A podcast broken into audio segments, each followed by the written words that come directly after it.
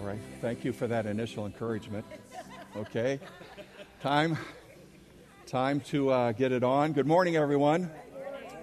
I hope you brought your uh, outline with you from last week. If, if perhaps you didn't, I think there was some extra copies made to catch you up. Uh, catch you up this morning. Just a real brief, quick announcement. There will not be food after the service today. I know you're, I know you're thinking every week now we're going to have lunch after the service. And uh, we just determined this is too much work for us men putting that together every week. So we won't, won't be having that, having that today, but we will have uh, food for your soul in the Word of God. So open your book up to a book of Ephesians again and your notes, and we will ask God to honor our time together for His glory and for our good and benefit today. Okay?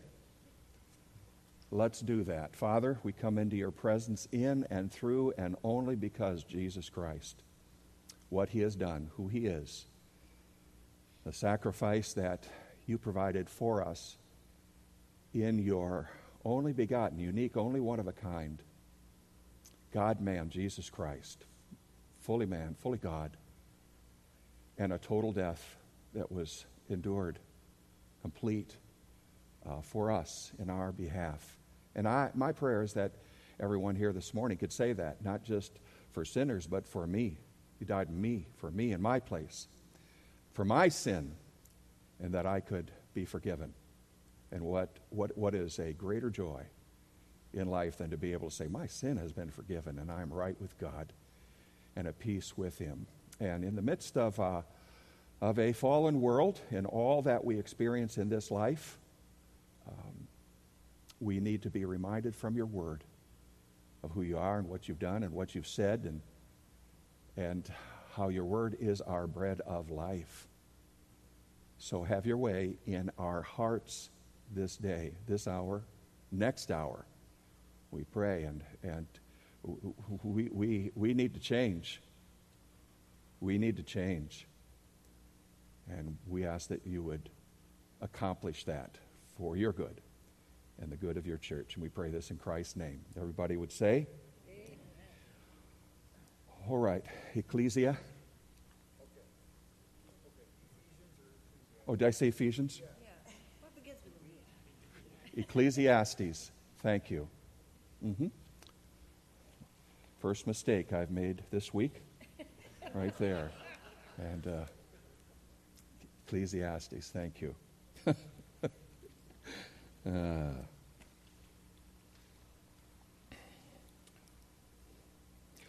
and it's in the book, and it's God's word, and it's for our benefit. For our benefit. And, you know, some of you people have mentioned to me different, different responses of reading through Ecclesiastes. Thank you if you did that, and God forgives sin if you didn't and you got this week to get back at it and just work your way through the book of Ecclesiastes. And one of the things uh, that people have said to me is it just seems like there's a lot of repetition there. You know why there's a lot of repetition there? Repetition is, you know, this little saying, is the mother of what? All learning. Plus, you need to hear some things over and over again before they really sink in to our thinking. And I want to say, I, I really, I really believe that the repetition uh, Wiersbe used to say all the time God doesn't repeat himself um, because he stutters, but he repeats himself in the Word of God because of what he's communicating to us that he wants us to be sure that, that we get it. Now, Solomon is taking us on a journey, by the way, a journey that he himself went on, not for his good necessarily, right, at the end of his life, right? I'm God's sovereign in all of this, but you get what I'm saying. Takes us on a journey on what the search, what, what, what the search for meaning in life is like without God, what it's like um, under the sun. And so, uh, just that second point, I'm not going to cover all of these, but it is significant that Ecclesiastes is necessary for us because it is demonstrating to us what life, the reality that life must have meaning. You got that down? It must have, we talked about purpose. It must, and I'm, I'm trusting from just reminding you of that last week, if I may. Oh, here we go. We got some overheads today, too. That if I were to have handed out a um, three by five today, and I would, would ask everyone in one sentence write your purpose in life and back it up from the scriptures that the only question you would have for me is how many verses do you want? Because if there is anything that you could convey, that you understand where you came from, why you're here, what your purpose is in life, and where you're heading for eternity. Can you say amen to that? So you are so clear on that. But ask someone without confidence in Jesus Christ that question. And that's what uh, Solomon is, is developing here. And Hill and Walton, I think, do a good job, just by way of reminder of a couple of the, uh, of the quotes. Solomon is, he is contending that there is nothing under the sun that is on this level, in this life, on a human level, of giving, of giving meaning to life. That isn't apart from self, right? Or things. Even if when some level of fulfillment or satisfaction is achieved, what? Death is waiting at the end. Frustration and adversity are unavoidable, and answers to the hard questions of life are not forthcoming. I always benefit from Dr. Wiersbe. Don't you as well? Can you say amen to that? Solomon experimented with life and discovered that there was no lasting satisfaction, possession, pleasure, power, prestige. Had everything, yet his life was empty. There are a lot of people in that category. There is no need for you and me to repeat these experiments, right? Amen to that. Thank you for Dr. Wiersbe. A corporate CEO said this I've, I have spent my life climbing the corporate ladder only to find when I reached the top it was leaning against the wrong wall. Or a, a gentleman who was a political strategist and uh, a writer of a number of different books. I forget his first name, it starts with L. Wood says this. And by the way, look at your Bible. Look at your Bible in, in chapter 1, verse 3. 1 3, because this is the main question that he's asking, getting us into the book. I'm going to come back to that, but verse 3 What advantage, what benefit does man have in all his work, all his labor, which he does under the sun. He's not saying you, you, you, can't accomplish something. He's saying when it's all said and done, what's the benefit? Particularly as it relates uh, to eternity. So I've never, I think you never heard of this guy, but I think MacArthur's got a good statement. He says, The only fulfilled life is one lived in proper recognition of God and service to Him. Now just stop for a moment. Let me read that again and ask yourself are you saying yes and amen to that? The only fulfilled life is one lived in proper recognition of God and service to Him. Any other kind of life is frustrating and pointless. This book shows that if a person perceives each day of existence, labor, and basic provision as a gift from God, and accept whatever God gives, then that person lives an abundant life. However, one who looks to be satisfied apart from God will live with futility regardless of his accomplishments because he will not answer the main questions in life. Now, okay, you, you, you read the book and you say, yep, this is life under the sun, and this is what life is like for a person who doesn't know God and see his ultimate purpose in life to, to glorify God and to please the Lord, as those verses that we looked at last week, all of them that give our very goal and ultimate blessing in life and living for the one who's redeemed us. So I just want to stop and ask you a very, I think, obvious question to bring this to bear upon our souls just for a moment. Guy wrote a book years ago, and it was re- reference to apologetics in the person of Christ. The book that he wrote was called Evidence That Demands a Verdict. How many have ever heard of that book? Yeah, Evidence That Demands a Verdict. Let me ask you about living your goal this past week and ask myself. Or let me ask it this question to you what, what is the evidence from your life and my life this past week that we are really living for the one that we say we want to glorify? Because, you know, God knows our hearts, correct? But to make a profession of the faith and fail to be walking with the Lord or living for the Lord, you understand what that means? You have a walk with the Lord. You, you, you know, in evidence of this last week, observation with, with conversations with other people that you've had, or fulfilling your purpose in, in, in presenting Christ to, to others, or praying for others, or serving others. What, what, what evidence is there that you are seeking to live that very goal that you profess? Because if you are not living for the Lord, then you're either living for yourself or for things, right? And if you're living for yourself and for things, no matter what your profession is, that's, that's a different baggage, whatever that is, your life is going to be as mundane and meaningless and insignificant and unfulfilling as an unbeliever. So we have to stop and we have to ask ourselves are we getting that message of the reality that the very purpose that we would, we would claim is being evident in our lives? And if we're not, then we just may be stuck in the same cycle. Uh, you know, getting up tomorrow and same time and same breakfast and same job and get home and watch Andy Griffith and go to bed and next day get it up and do it all over again and all of a sudden stop and think, no, wait, wait a minute, what is my life meriting for the glory of God? So we need to constantly ask ourselves not only have we trusted Christ, but are we living for the one that we've trusted? Can everybody say amen to that? I think it's appropriate. We just, I don't want to run through these notes and miss that very, very emphasis. The only fulfilled life is one lived in proper recognition of God and service to Him. And, and that's the one that God blesses.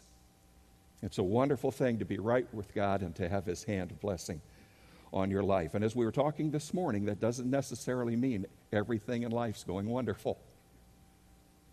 But to be able to put your pillow, your head on the pillow, put your pillow over your head. No, put your head on your pillow at night and say, by the grace of God, I've sought to live my goal.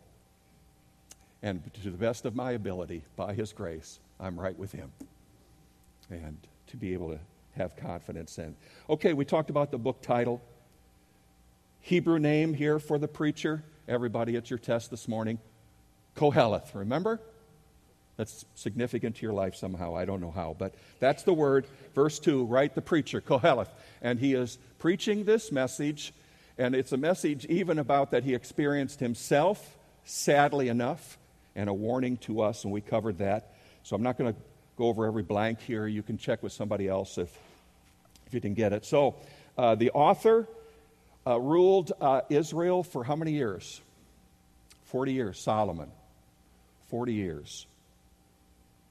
About 931, according to um, Gleason Archer.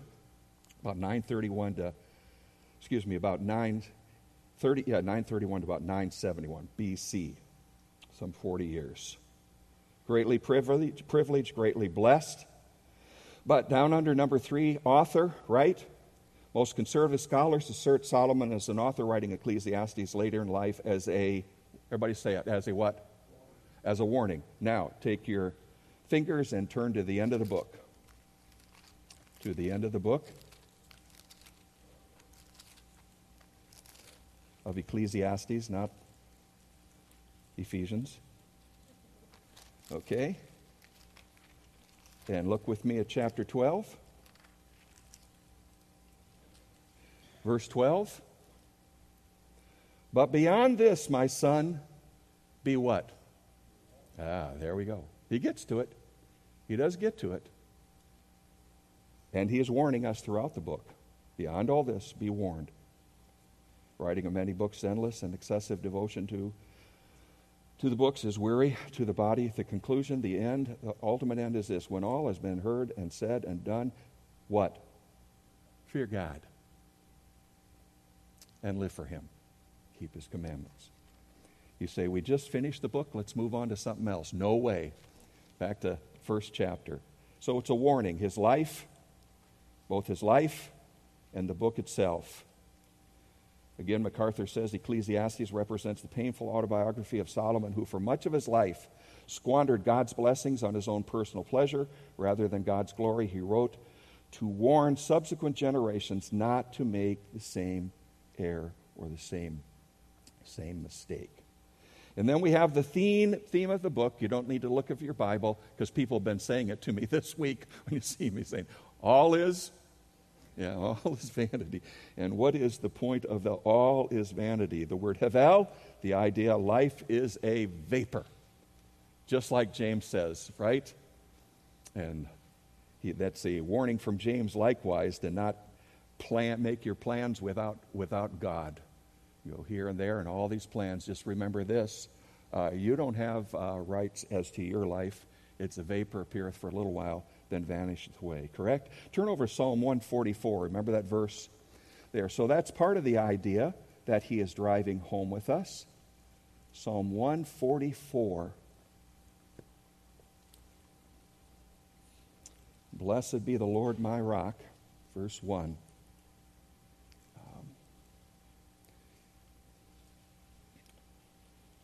Oh, let's start verse 3. Psalm 144 3. O Lord, what is, what's it say, everybody? What is? That you take knowledge of him, or the Son of Man that you think of him. Man is like a mere breath, but his days are like a passing shadow. Hmm. Our oldest is uh, on her way. We pray this morning for God to be merciful and giving our daughter Greta a safe trip uh, back from, uh, from West Virginia to spend a few days with us. And her birthday is at the end of the week. And I had to ask Deborah this week, how old is our daughter? and um, then Friday, our oldest grandson turned 21. And I'm just going, how did this happen so fast? Because I can remember the day, and Darius was being born in in, in South America there, in, in Brazil, and I can remember the day we're sitting waiting to hear something about our daughter having this firstborn. And now, whew, here it is. So life really is. Now, I, I understand some of you here this morning that that really doesn't ring home with you because, you know, if you're 16 and, and you meet somebody that's 30, you go, wow, are you old, right? um, but you'll get it later on. Plus, you aren't guaranteed the years. We're not guaranteed the years. So flip over that page one. How's this for a quick review? I'm not getting stuck so far. Amen. And the other aspect of this uh, word for vanity is not only life is fleeting, but it's also the multi purpose metaphor, says Ryken well said, for the futility of life in a fallen world. And when you get out of the nonsense of pretending that this is your best life now, you realize life does have lots of troubles and heartaches and burdens. Amen? And we're always praying as elders when we have our time of prayer. How much time we're going to likewise spend upon who's going to have surgery, who's cancer, who's this situation, that situation, and when we're attentive to one another. That's why we need each other. We need the word, but we need each other to pray for one another and encourage one another and bear one another's burdens. Amen? Because we, we are frail. And, and there is a futility of life. Uh, remember, the NIV says they're meaningless of meaningless. There are people who believe that. Remember, somebody described the book of, of uh, Ecclesiastes uh, with reference to life for a lot of people, every day being Groundhog Day. Remember that silly movie? If you don't and don't know it, don't waste your time, okay? But life being, somebody else described it, life can become like a cosmic merry-go-round. Then all of a sudden you get to a point in life. Oh, wait, wait, what is, what's this all about? What, what accomplish? Who's going to, does anything that I've done, how's that going to impact the world. Oh, I know that if I could just be a you know, movie star or something, you know, it's interesting how people that accomplish, so many people accomplish so much in life that everybody know their name, then they go out in public and they wish everybody to leave them alone. Amen? I mean, there it is. There it is in so many ways. Melville makes that point. But the reality is, because of the fact that we live in a fallen world, so I think we reminded ourselves last week, he's driving home, life is fleeting for everybody, and it's futile for a whole lot of people uh, living day to day and caught in a cycle and on their way to the fact that we're all going to end up at the same place of death. And then what? It's appointed unto man once to die. After this, what? You're going to stand before the Creator. And the only real question is what have you done with His Son, the Lord Jesus Christ? And I, I, I, know I've mentioned it before, but the older I get, the more I'll repeat myself and I'll just call it biblical. Okay? But uh, the best testimony I ever heard was from Brian Dilly, and I just getting to know him and asked him about his his own walk with the Lord or whatever. And I asked him that old question. Have you ever asked anybody this question? Um, if you were to die today and stand before the God of heaven, and he'd say, Why should I let you into my heaven? What would be your answer? And his comment was, I wouldn't give one. I would just point to the Son. Amen? Has there ever been a better answer than that? I would just point to the Lord, to the Lord Jesus Christ. And that says it all. The one who said, What? I am the way and the truth and the life, and what? No man comes to Father but, but through me. Amen. So, nature of the book Solomon's focus is primarily philosophical and experiential. That's where people are at, not theological. Now, nearly 40 times Elohim, God, is mentioned in the book. And from time to time, we'll see he bounces above um, the sun but the purpose is it just referencing him. He's not doing a thus saith the Lord and developing a theology in the book. And as Hill and Walton, again, are very helpful, say that's not the primary purpose. This is, this is not like uh, uh, studying uh, the book of Ephesians. Correct? Long ways from that, but profitable for us. Okay, under the sun, 29 times, is a metaphor for the quest of meaning from an earthly perspective. We got that now, don't we? Life under the sun is about observation, experience from, from his perspective, and the perplexities of life. Why is there evil in this world? Why does a good man die, according to us, a good man die early and a bad man, you know, I'm saying from a human level? There are perplexities in this life. Why children? I mean, we watch the evening news and our world is filled with evil. By the way, talk to somebody that was in our men's last breakfast and find out the sermon that we listened to that answers is challenged to answer that particular question, and it will really encourage your heart. And it relates to the sovereignty of God and all things ultimately working out to His good and His glory, whether you totally understand it or not because faith comes in here and the reminder there is a God and you are not Him. Amen? So there is an answer to that. Wiersbe says, under the sun is just down here on this earth. and if life then, if life, this life is all there is and nothing brings a net gain to it at the end, then what's the point of our existence? The point of our existence. Well, it's, you know, whoever dies with the most toys wins. Really? Come on. That it? Or just eat, drink, and be merry because tomorrow we what? Die. Whoa, wait a minute. Wait a minute. But there's something beyond that. So we've got this uh, idea of under the sun. We got to that um, last week.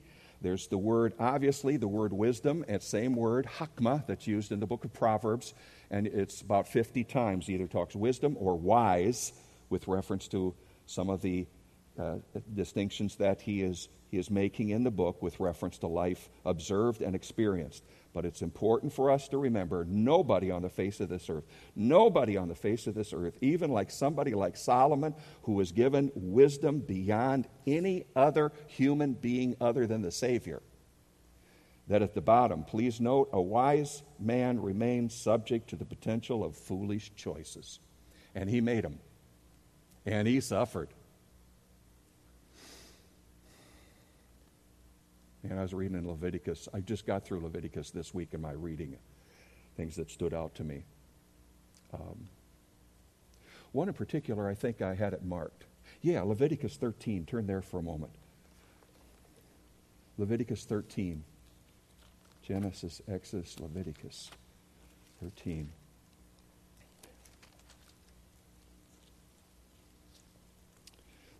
Leviticus 13, verse 40. Okay? 1340. Are you there?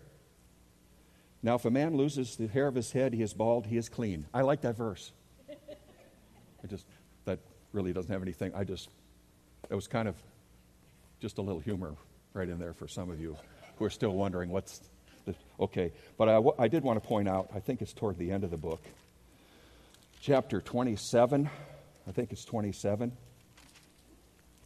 For a very futile attempt at any uh, uh, humor with this solemn group this morning. Mm. All the ble- uh, 26, all the blessings, all the blessings.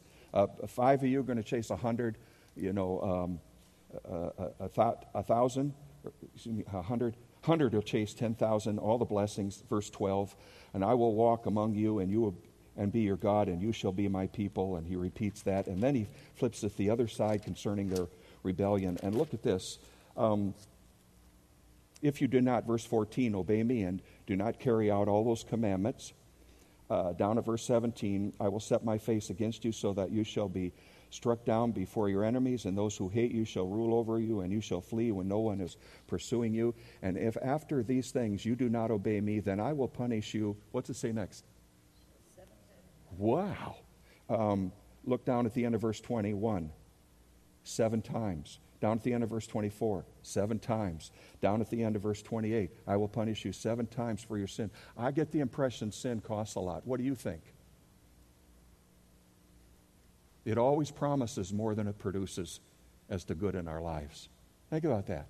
Seven times. I'll, bless you beyond imagination but you, you rebel against me. Now, we understand the New Testament, purpose of the law to reveal our sin, but my, oh my, talk about costly. And I'm, I'm pointing that out because Solomon experienced that loss of the kingdom, yeah, everything, splitting, so forth. Okay, so a, a wise man can make foolish choices.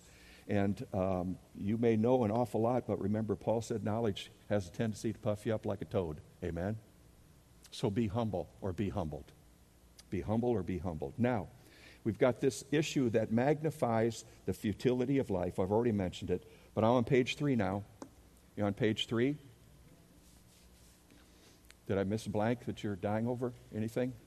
Okay, because you don't get all the blanks, you lose your salvation, right? Okay? But over 30 times, what compounds the reality of futility of life is the issue of evil. And you don't think that that's true. Look over in chapter 4. Chapter 4. Look at how he drives this home. I mean, this is, yeah, one of those places you go, wow, yeah, that kind of sounds bad. Chapter 4, verse 1. Then I looked against all the against all the acts of oppression which were being done under the sun, and behold, I saw the tears of the oppressed, and that they had no one to comfort them.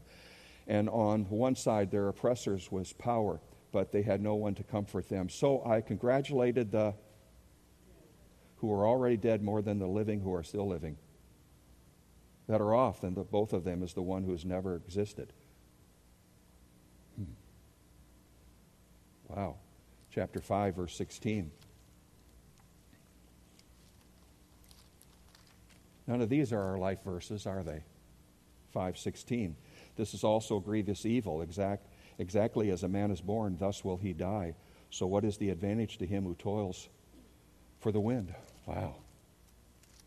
So, from a human perspective, uh, Wiersbe says if there's one truth that Solomon is emphasizing in the book, it is the certainty of the reality of death. No matter what Solomon enjoyed or accomplished, the frightening shadow of death was always hovering over him, the great equalizer of all of us. So we're back to that next key phrase. These are key phrases, key words in the book, and that is down to D what profit or what advantage? And that's the question being asked again back in verse 3, and it's a rhetorical question what he's saying. Back in verse 3, the rhetorical question is nothing. What is the advantage of it all at the end of one's life without hope for eternity? That's, that's his point. And so, in light of that, we, we, we realize um, yit, yitron is the word here. Its basic meaning is that which is left over, this lack of surplus or gain, is what leads to Solomon's persistent pessimism. Pessimism. But we've got a great answer for that. And that is this. What did Jesus say? Matthew 8:36. What does it profit a man to what? Gain the whole world and lose his son. Lose his soul, excuse me, lose his soul. And what did he say? Okay, so it does matter. It does lay up for yourself treasures in heaven. Yeah. It does matter.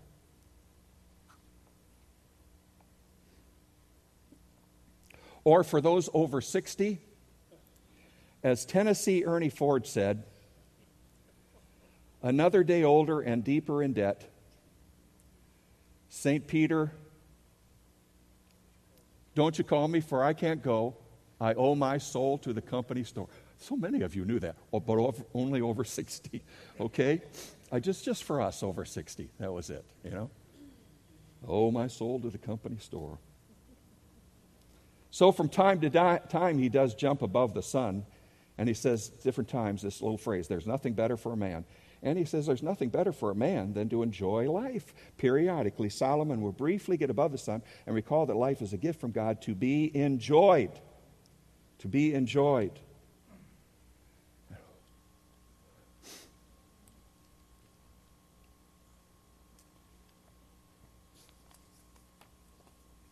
People, Aiken says, are try to find satisfaction in created things rather than the creator and creator and seeking satisfaction, anything and anyone other than God, is idolatry. Search does not work because nothing, because created things cannot bring ultimate satisfaction. It's not that pleasure, money, stuff, sex, or success are bad things in and of themselves, but when they become ultimate things to us, they let us down. You see, a good thing turned into a God thing becomes a bad thing. It becomes an, everybody say it, it becomes what? Idol. We, we will see throughout this book that success, possessions, pleasure, and even religion are ultimately meaningless. They look like they can bring us true happiness, but it is a mirage. The problem is that none of these things is ever enough, and they do not last. Again, Hevel, that is um, our word there for vanity, Hevel, carries the idea fleeting and meaningless. Whatever you try to build your life on other than Jesus is ultimately utterly meaningless. And yet, life is a gift, and Solomon is saying that to us more than one time. Oh, yeah, here's what uh, Voltaire said about life. He said, I hate it, yet I'm afraid to die. Yeah, great mind. But it's true. And yet, life being a gift, so we have these great reminders like from 1 Timothy 6:17 instruct those who are rich in this present world not to be conceited or fix their hope on the uncertainties of riches but on God who richly supplies us with all things to enjoy. Yeah. And we know that's the issue here. We can enjoy or let me let me say it uh, this way to us this morning if I can. Who, who is it? In fact, I think I've got it in the notes over here you know, who, who is it that is able to enjoy life the most? Who can do that? And, and I, I'm, I'm suggesting it's the one who realizes where all these blessings come from. It's the one who, the one who knows God. the one that every good and perfect gift is from above, coming down from the Father of lights, with whom there is no variation, shadow. What, what's other than that? What, what are you going to bring this all as accomplishment to yourself? Let me give you another reason why the, the, the reality of life as a gift from God is, is just such a blessing to us in, in understanding life. And that is uh, those who look at life and all of their choices realize the choices that we make matter to the God of heaven.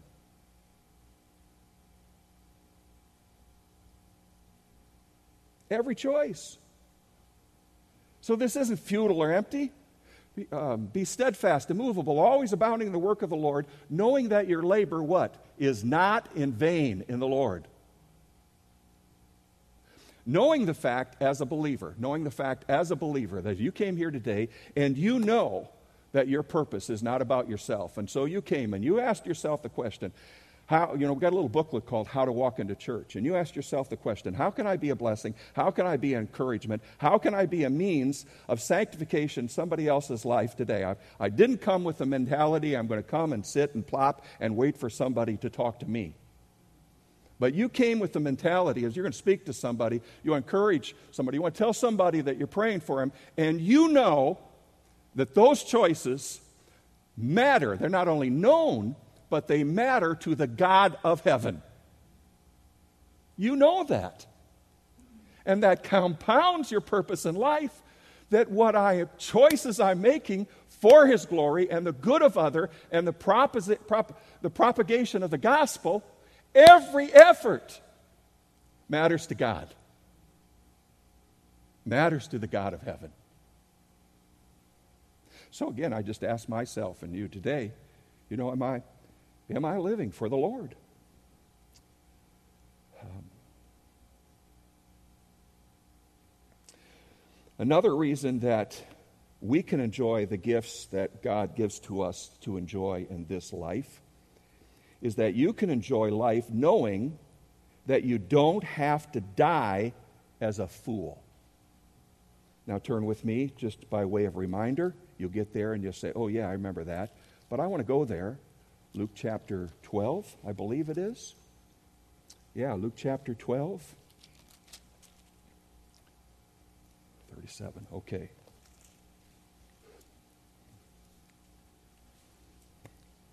Your choices matter.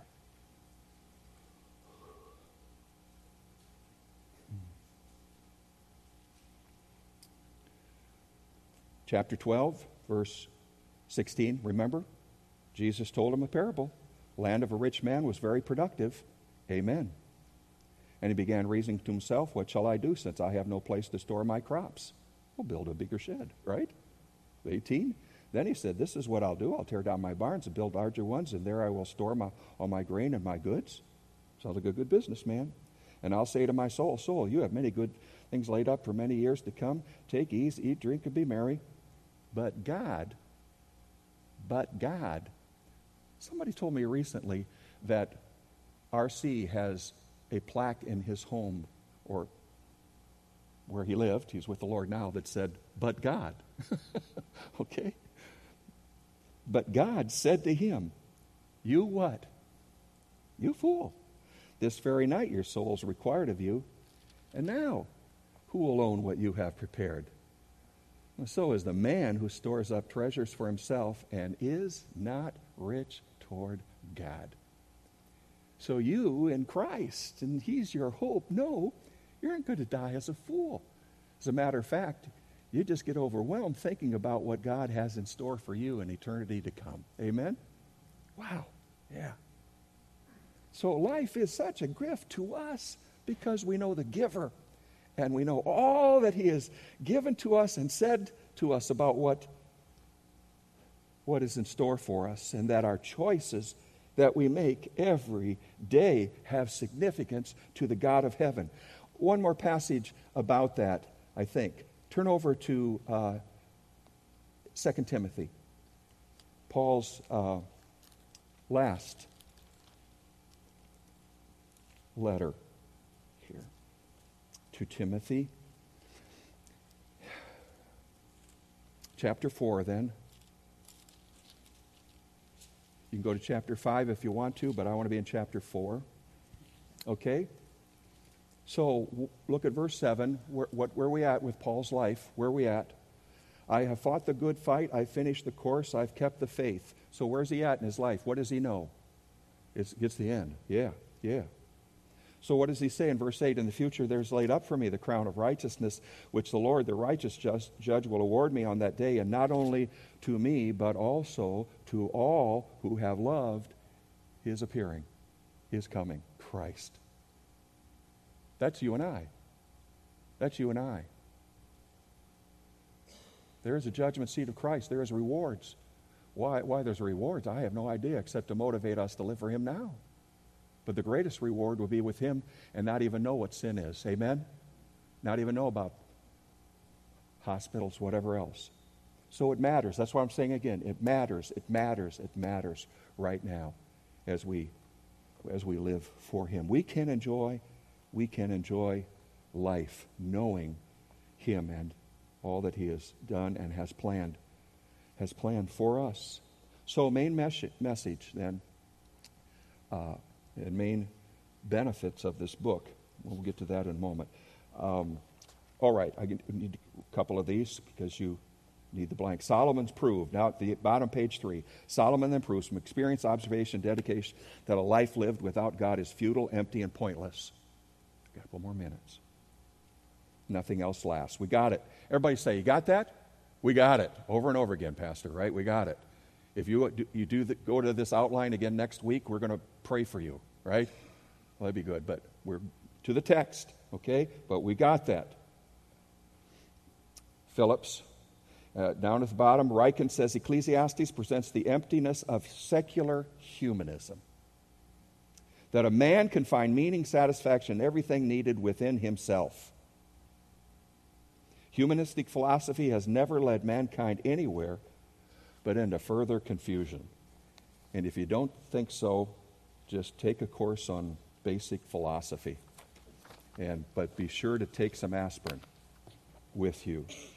So, Swindoll always has something good to say, doesn't he? Frankly, I'm pleased that we have this ancient book available today, today to set the record straight. All around us are people who are buying into this empty horizontal, who needs God perspective. Their postmodern world is strictly visible. Their whole frame of reference is humanistic. We see it lived out in soap operas every afternoon and in prime time every night. We hear it in po- political speech. We learn it from the halls of academia. Begg said Solomon points out what life is like when trying to line up the squares of the Rubik's Cube with a couple of colors missing. Begg, what a guy. Ryken, so right here. Ecclesiastes, the American dream is a lie and a failure. So Ecclesiastes gives us a bleak look into life, but the Spirit has purposed for inspiring this book to be written. He wants to expose the meaninglessness of this life in a cursed world in order to create a hunger for something better. Ecclesiastes wants to push us to faith and contentment. Contentment in God. So, I wanted to spend a lot of time on these last three benefits, but I'm going to mention them. I want to read something because I've got a couple minutes left. Okay? Benefits of the book understanding how and why people lose hope. Why they lose hope in this life. And oh my, oh my, oh my. For whatever was written in earlier times, Paul's referencing the, the Old Testament was written for our instruction so, so that through perseverance and the encouragement of the Scriptures, encouragement of the Scriptures, we might have what? We might have hope. Look how he's not done with that later on in the same chapter. Now may the God of hope fill you with all joy and peace and believing, so that you will abound in hope by the power of the Holy Spirit. What is our hope? Our absolute assured expectation that all of that God promises, He will provide. He will come through. Our hope is His, his God and what He has for us one day when we're in His presence. Can you just say amen to that? Oh, do I have it? Oh, yes. Oh, yes. You know, it's one my memory. Let me try. This I recall to my mind, therefore I have hope. It is because of the Lord's mercies that we are not consumed, because his compassions, they fail not. They are new every. Great is thy faithfulness. And I don't have 24, and I should have. The Lord is my portion, says my soul. Therefore, I have what? You realize? You realize that's written in the context that all Jeremiah sees is death and destruction. City's been destroyed and people taken in captivity. All he sees is death and destruction. And he says, Oh, but this, this I recall to my mind. Do we need the scriptures in our mind or what? Therefore I have hope. Therefore I hope. God is not working against me, He's working for me. And He's working in me. And He knows what He's doing. And He loves me. Amen, amen, amen. Yeah. So, deepens our burdens, our heart's burden for the lost. If we go through Ecclesiastes and we're not more, bur- more burdened for people who are up and outers and down and outers, bur- deepens our burden for the lost. And thirds, help us to worship God alone and not things because we easily get caught up in stuff. Do we not? Amen? In stuff. So let me just read this in closing, and um, I will pray.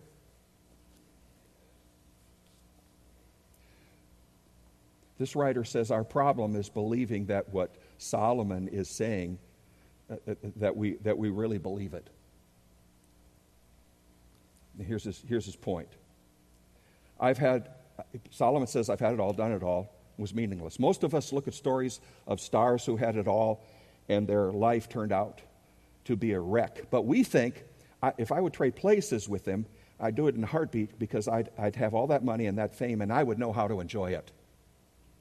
If I could trade places with the rich and powerful, I would appreciate it more and make the foolish decisions, not make the foolish decisions they make, and, and I'll just add here, and I'd even give part of it to the Lord. Solomon lovingly attempts to undercut that faulty thinking. In modern vernacular, he exposes the emptiness of the American dream. If we would stop for a second, let go of our desire for more and more and more, and look at the many examples around us that are train wrecks we would see that Ecclesiastes is right. We look at lives like Marilyn Monroe, Kurt Cobain, Robin Williams, and we see people who had everything this world says you could ever want, and it brought them nothing but pain and emptiness. And that's not just the case for the big scale stars, it's also true for those around us on a smaller scale. I had a friend in high school who was rich. His dad owned several businesses, and so my friend lived in the nicest houses in the nicest subdivision, and he drove the nicest car, and we always wanted to stay over at his house on the weekends to swim in his pool and play in his basement.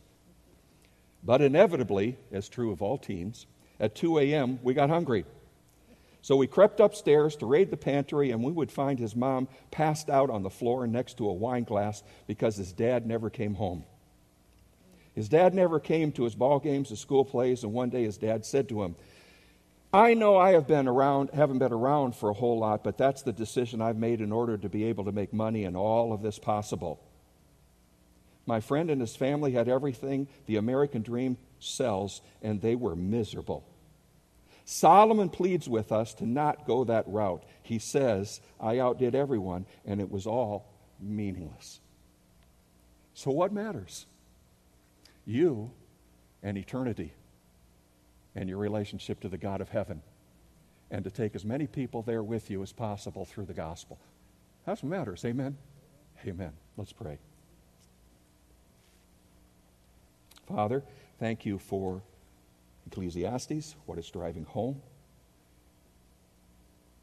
Help us to see the hopelessness that abounds in this world without the hope of knowing God and the confidence that He gives to us, the peace that He gives to us, the joy He gives to us in this life and anticipation of the wonder of what's ahead.